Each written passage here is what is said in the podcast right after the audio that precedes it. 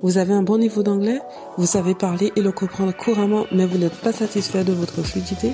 Vous avez des échanges dans un contexte international Alors ça tombe bien, vous êtes au bon endroit.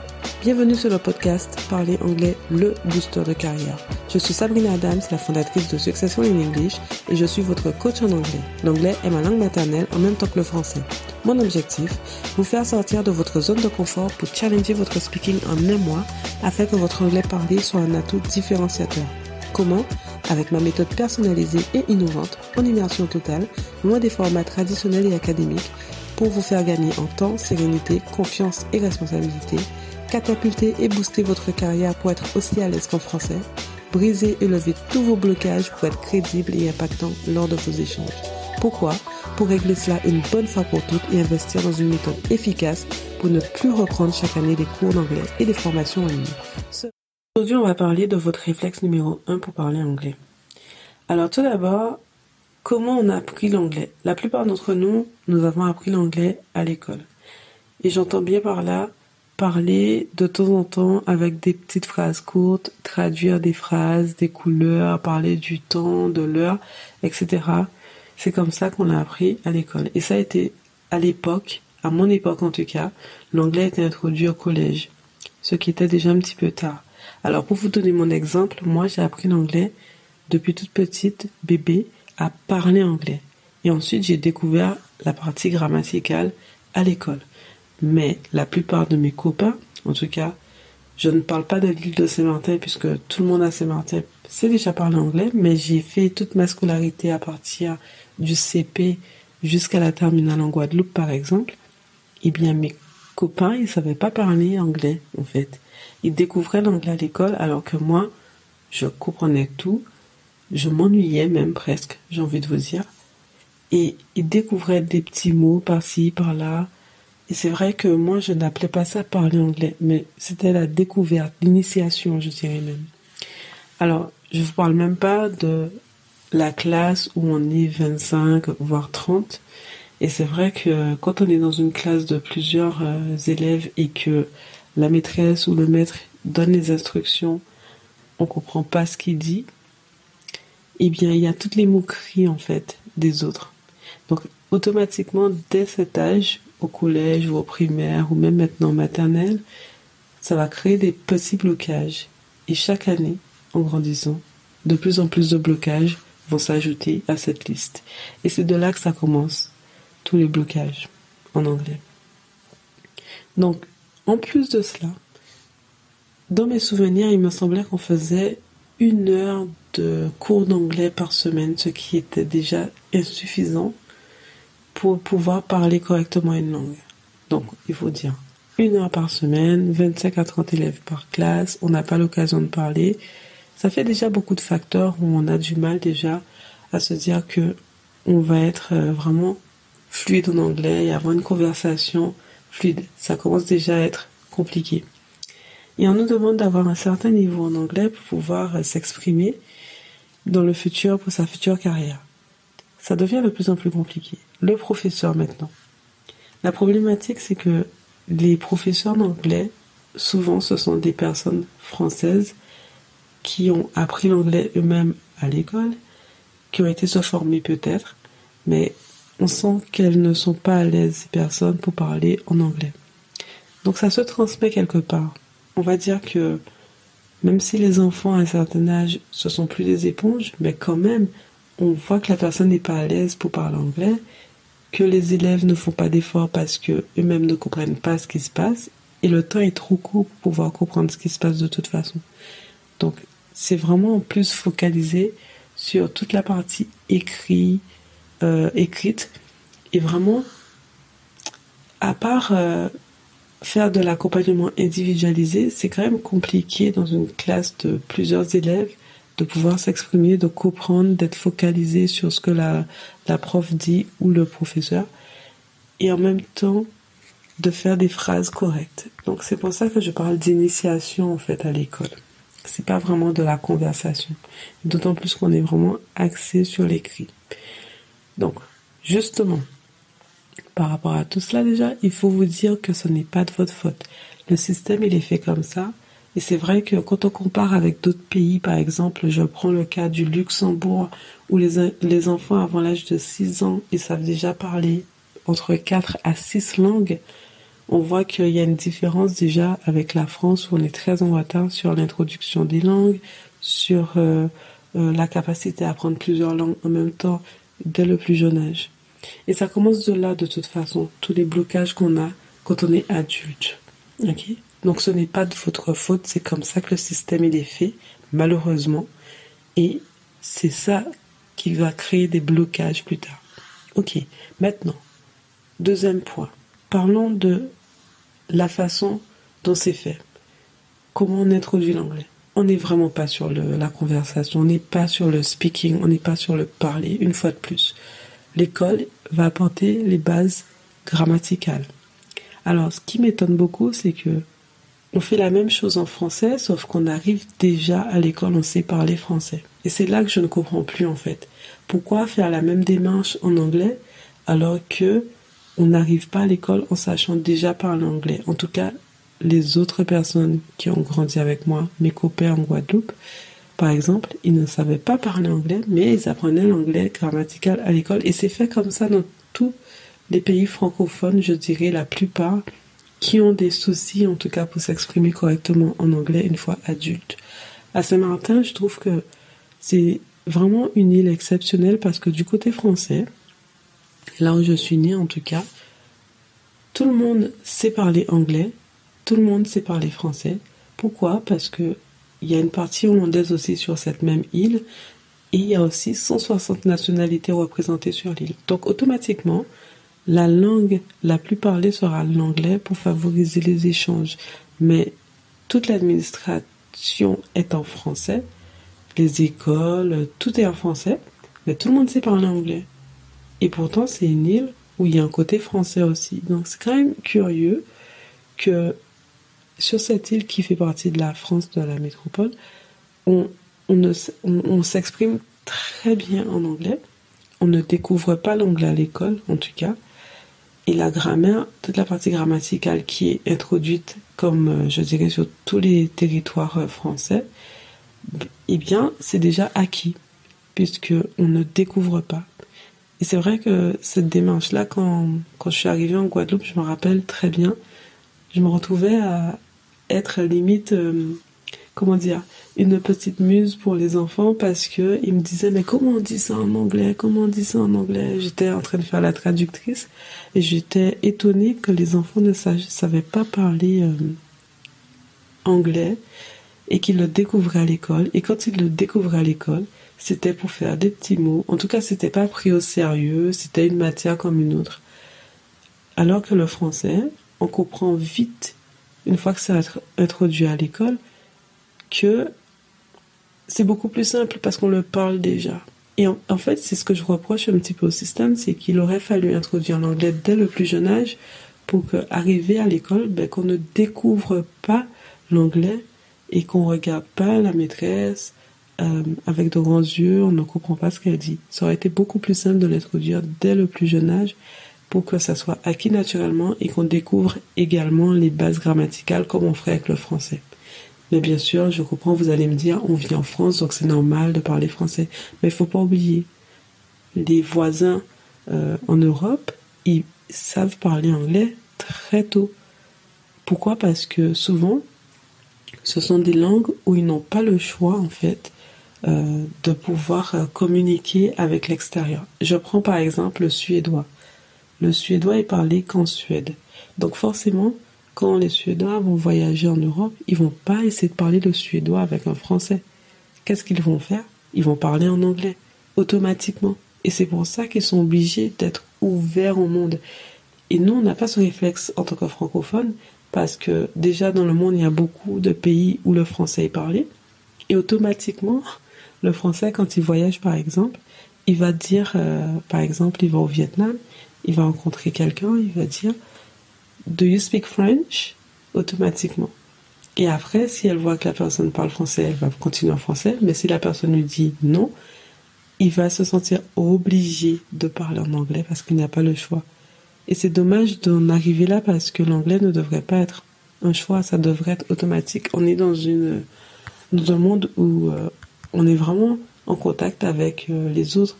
On est dans une ère mondiale en fait. Donc c'est dommage de ne pas savoir parler anglais parce qu'on a eu des blocages quand on était euh, enfant et parce que surtout le système a été mal fait. Donc voilà, je voulais en parler parce que c'est très important. D'autant plus que on est très focus sur la partie écrite, la traduction.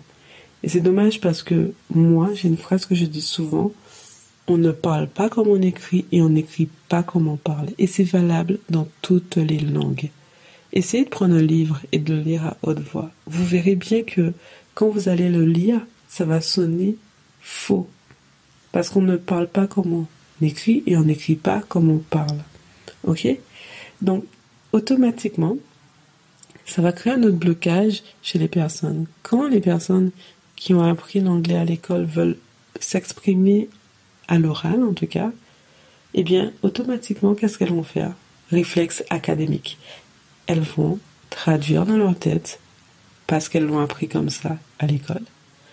Et elles vont parler comme ça en essayant de traduire chaque phrase en anglais. Et ça sonne faux, et ça crée d'autres blocages, je ne suis pas sûre de moi, est-ce que c'est le bon temps? Et c'est ce que j'appelle les fameux blocages qu'on rencontre en anglais pour pouvoir s'exprimer correctement. Une fois de plus, ce n'est pas de votre faute, c'est comme ça que vous l'avez appris à l'école malheureusement, de manière académique et grammaticale, mais pas de façon parlée. Alors, ce qui se passe maintenant, c'est que quand vous êtes en entreprise, vous restez dans votre zone de confort puisque vous l'avez appris de manière écrite. Si quelqu'un essaie de vous appeler au téléphone, certains, et je sais qu'il y en a plein parmi mes clients qui m'ont confirmé, vous préférez dire à la personne, je préfère échanger par email et vous allez rester dans votre zone de confort, caché derrière votre ordinateur à envoyer un email plutôt qu'à essayer de parler en anglais parce que vous n'êtes pas à l'aise par rapport à tout ce que je vous ai expliqué, l'historique, votre propre ressenti avec la langue, votre propre histoire avec l'anglais. Donc je pense que ce qu'il faudrait faire, c'est vraiment de réfléchir sur comment vous, vous avez appris l'anglais pour pouvoir peut-être essayer de changer les choses euh, mettre en pratique plutôt dans un côté proactif, pas d'une manière passive où vous allez à chaque fois retomber dans ce système académique.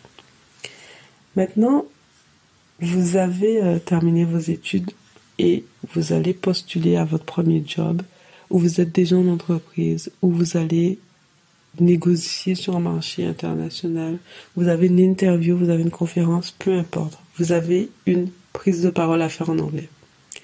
Et vous avez précisé que vous savez parler anglais, c'est écrit sur votre CV, vous avez fait des études pendant X années, vous avez eu le puisque vous avez beaucoup bossé sur la partie écrite évidemment parce que le c'est ça. En fait, vous ne faites pas un entretien oral, mais vous travaillez euh, toute la partie grammaticale.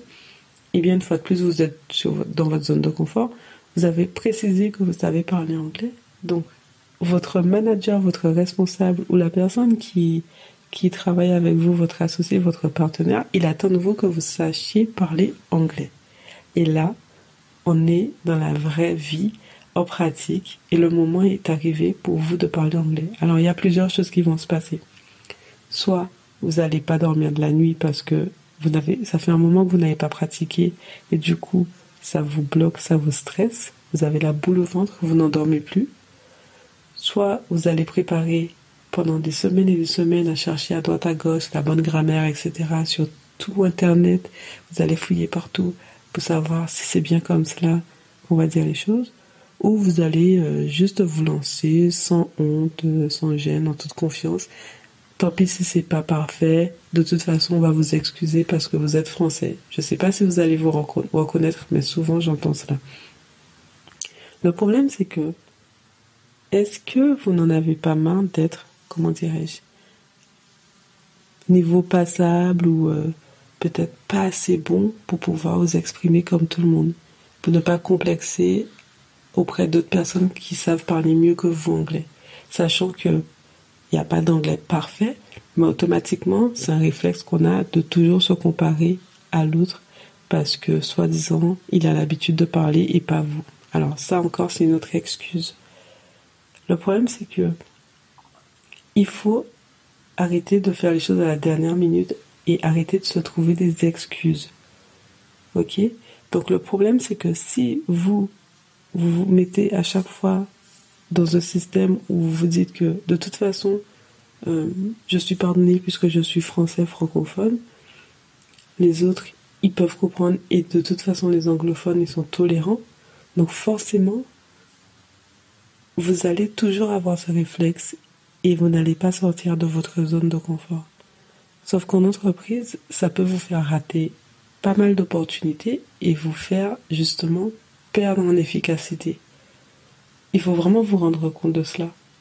Vous pouvez perdre de l'argent à cause du fait que vous, vous manquez de fluidité, que vous ne savez pas parler anglais correctement.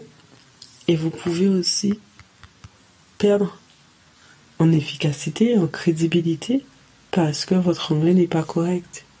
Je ne sais pas si vous vous rendez compte. Et puis surtout, il y a un impact aussi psychologique. Vous allez aussi vous en vouloir, vous allez vous dire, mon Dieu, ça fait X années j'ai pris des cours d'anglais, que j'ai fait X années d'anglais à l'école et je suis pas capable de m'exprimer correctement. Est-ce que vous voulez à chaque fois vous dire cela ou est-ce que vous voulez régler cela une bonne fois pour toutes? Demandez-vous si vraiment, chaque année, vous allez reprendre des cours d'anglais, recommencer à chaque fois une nouvelle méthode en ligne, euh, des cours d'anglais pour revoir la grammaire. Est-ce que c'est vraiment cela que vous avez besoin? Est-ce que c'est vraiment ce réflexe-là qu'il faut voir, avoir à chaque fois? Puisque moi, c'est le réflexe que je constate à chaque fois que mes clients il rentre dans mon coaching, le premier entretien, c'est j'ai pris des cours d'anglais, j'ai testé euh, par moi-même des choses en écoutant la radio, YouTube ou je ne sais quelle autre méthode et je n'arrive toujours pas à parler anglais. C'est ça en fait le réflexe numéro un pour parler anglais que la plupart des personnes font, c'est je vais prendre des cours d'anglais. Mais pendant combien d'années encore vous allez prendre des cours? C'est quand même un investissement. Chaque année, je prends des cours d'anglais, je suis pas fluent in English. Ce n'est pas normal, en fait. Tout simplement parce que vous êtes dans votre zone de confort. Ça vous rassure tout simplement de prendre des cours d'anglais. Ça vous permet de vous dire, oui, je fais la bonne chose, je vais m'améliorer pour parler anglais. Maintenant, on prend des cours d'anglais. Vous vous rendez compte, c'est comme si vous étiez à l'école et que vous allez prendre des cours d'anglais pour pouvoir apprendre à bien écrire, une fois de plus. Après, il y a des cours d'anglais où on fait des jeux de rôle. Mais est-ce que c'est des cours d'anglais ponctuels que vous avez besoin? Est-ce que c'est pas justement parler de manière proactive dans la vie de tous les jours? Pourquoi vous vous cachez derrière quelque chose et des cours d'anglais ou des formations en ligne ou des applications? Pourquoi ne pas tout simplement parler? Et si c'était cela la solution finalement? Arrêtez de se cacher derrière des cours d'anglais. Vous avez déjà un bon niveau. Donc vous n'avez pas besoin de cours d'anglais pour vous rassurer. Ce que vous avez besoin, c'est de quelqu'un qui va vous donner une bonne méthode efficace, quitte à ce que la personne vous mette en immersion. Et c'est ce que je propose dans mes coachings, c'est de vous permettre de sortir de votre zone de confort pour vous permettre d'être beaucoup plus impactant en fait dans votre prise de parole, pour que ça soit limite un automatisme et pour que vous soyez aussi fluide et à l'aise qu'en français, tout simplement. Donc finalement, il faut voir le schéma inverse et arrêter de se cacher derrière des cours d'anglais ou autres méthodes, puisque finalement, ce que vous voulez faire, c'est d'être crédible, serein, en confiance, ne plus avoir à faire les, les choses dans le rush et vraiment à parler tout simplement. Ok? Donc, c'est tout ce que je voulais partager avec vous aujourd'hui. Et j'espère vraiment que ce message aura du sens pour vous et que vous allez enfin vous dire que c'est pas forcément la solution qu'il vous faut, mais peut-être un accompagnement plus personnalisé et spécifique à vos besoins pour vous permettre de sortir dans cette zone de confort et vous donner l'occasion d'être fluide en toute occasion, en toutes circonstances pour que justement vous n'ayez plus à retourner dans cette spirale de cours d'anglais, de formation, que ça soit réglé une bonne fois pour toutes. Alors c'est tout pour moi aujourd'hui et je pense que le prochain épisode, on va parler de la cause number one qui vous empêche de parler anglais couramment. Je vous dis à très vite dans le prochain épisode.